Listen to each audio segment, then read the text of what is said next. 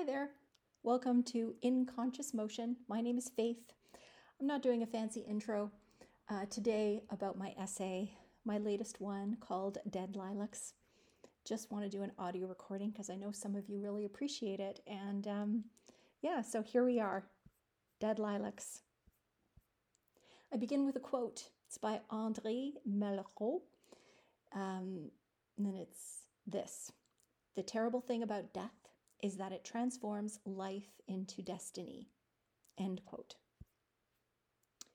It would appear I'm obsessed with destiny lately.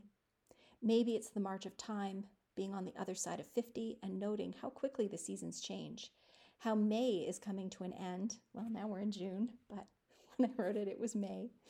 And the blooms from my beautiful lilac bush which were so fragrant for two weeks, perfuming the night air as I sat on my porch, are now brown and deadened, the scent a memory. I am grateful for the experience of it, though. Not everyone has a porch or a lilac bush. In fact, I had no garden for five years at my previous house the house of divorce, my master's degree, my assault, and the man who left because I was assaulted. There were many reasons to move, and I'm glad I did.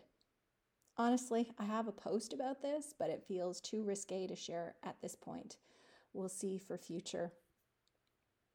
So, this is my first spring and summer with a garden and a porch. I am glad. But the specific joy from one nature gift lasts for such a brief time. The fragrance that seems as if it will last forever evaporates, and then it is just a memory. What is still a memory? How fast we went from holding our breath in a pandemic to living as if it never happened, yet still feeling somehow as if three years were lost, gone. Where did those years go? Why do I still remember March 2020 so clearly? What is this feeling like I'm stuck in some ways and yet time marches on? Malraux said it well. Death transforms life into destiny. And that's the terrible thing. The people who appear to have it figured out, all those gurus out there with things to say, many of whom have insightful yet often privileged viewpoints, tell us to just come from our hearts, do what is right, be in alignment with your truth. Yes, yes, and yes. And yet, Many of us are struggling. All of us have bills to pay. We want to make something of ourselves, make meaning of our time, of our lives. What do you do with life when it didn't turn out as you wanted? How do you change it? Faith and serendipity. In my previous post, I offered the Johari window as a tool to unlock our unconscious biases and become more aware of our conscious biases. How did you do with that? Did you explore it? Did you play with some of those ideas? Are there any of the tools that you picked up and, and started using? Maybe journaling, um, starting to explore seeing a therapist, being curious. Curiosity. That is my favorite. I catch myself making assumptions of myself and others when I don't know the full truth. Okay, I try to catch myself as it's a well ingrained habit. We all do. That's why there's psychology and counselors and huge industries with the mission of helping people communicate better. We all have assumptions. We assume a lot of things, and there's a, a specific biases. Maybe it's confirmation bias, or there's another term I can't remember right now, maybe for another post. Our assumptions, though, can get us into trouble because I only know my own filtered truth. And that is all we have the awareness, whether it's fully realized or perhaps just emerging. This awareness of what is true for ourselves, which does not have all the pieces of the picture. If we turn our attention towards being curious, we train ourselves to reduce jumping to conclusions and to ask and consider another perspective before we make a decision about something. Is that more effort? Yes. But more chance of understanding the situation, more chance of being in alignment with what is happening especially with those things we cannot yet see. When we factor in serendipity or coincidence, we often don't know what's going on because other factors are there, ones we cannot see, the X factor, if you will. That mysterious force that can swoop in and help you when you least expect it and when you most need it. Coincidence can make you laugh, make you believe, make you feel like someone is watching, but in a good way it can make us feel less alone, like something is happening that is helping us along, even when life feels kind of pointless and ridiculous in the unending challenges. I try to make the most of my present day, even as I note the past has slipped by me without my noticing it, what Malraux notes as the terrible thing that forces us to transform our lives. So, do we live it consciously or stay safe, waiting for what? What are you waiting for? Your destiny will unfold one way or another. The utter randomness of life can easily consume us, making us feel as if we have no control. But what if we do? What if we have some measure of control, but are just waiting? What are you waiting for? Who are you waiting for? Is there someone who comes to mind that if they spoke to you, you'd listen and do the thing you want to do? My therapist once said to me a long time ago, many years ago, I think I was still in grad school, he said, No one is waiting for you. I was shocked. I thought that was kind of harsh and cruel. What do you mean? It sounds like I don't even matter. But he was right. No one is waiting for you to show up in your life.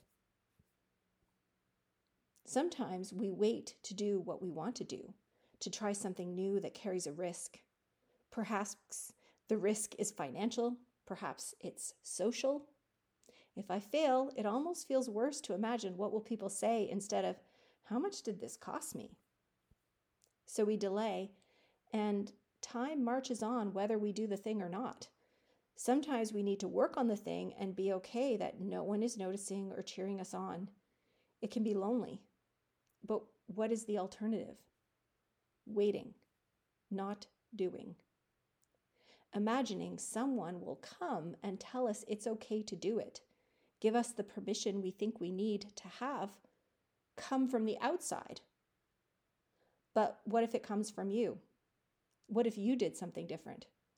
Okay, I'm not saying quit your job and move to Bali, however tempting that may sound. And hey, if you can and want to, well, who am I to say you can't?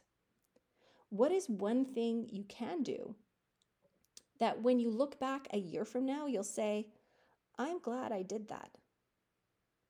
Can you say, do the job you have now to the best of my ability, even if you want something else?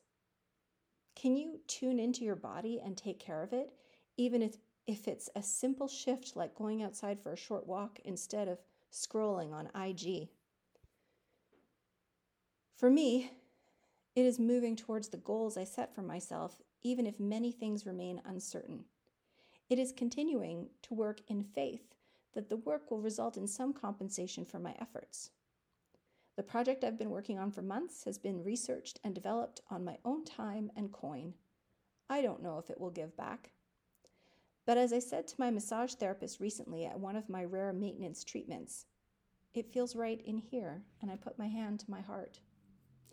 And he, who I've worked with since 2015 and who helped heal a decades long neck shoulder injury and has been one of my core practitioners for my healing, said, That's what matters, that you are called from your heart.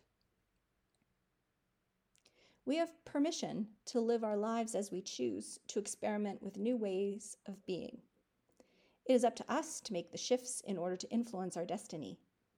In some ways, we are like the lilacs. Our time is short, even when it seems will last forever.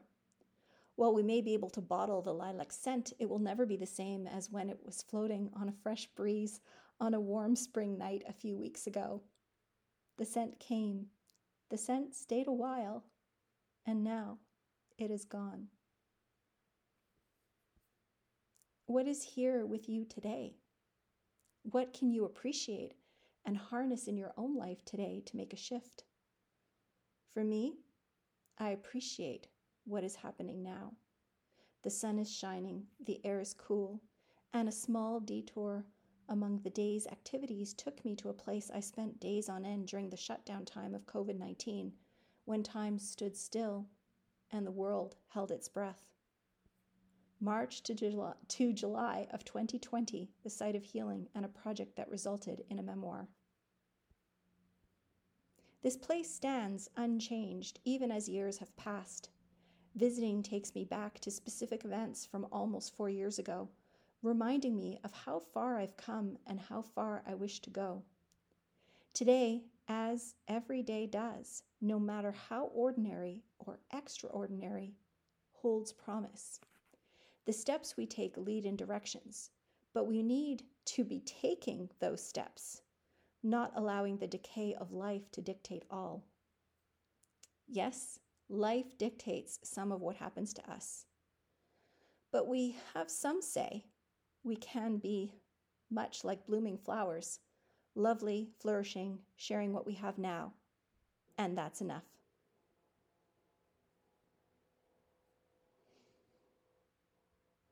Thank you for listening. If you'd like to read more or hear more of my work, if you're listening here on Spotify or Apple Podcasts, um, please visit my stu- uh, Substack page. That's hard to say quickly, actually. My Substack publication, In Conscious Motion. Uh, you can read this essay, uh, Dead Lilacs, there and um, and listen and read other material that I've created since October of 2022. Again, thank you for being here and have a lovely day.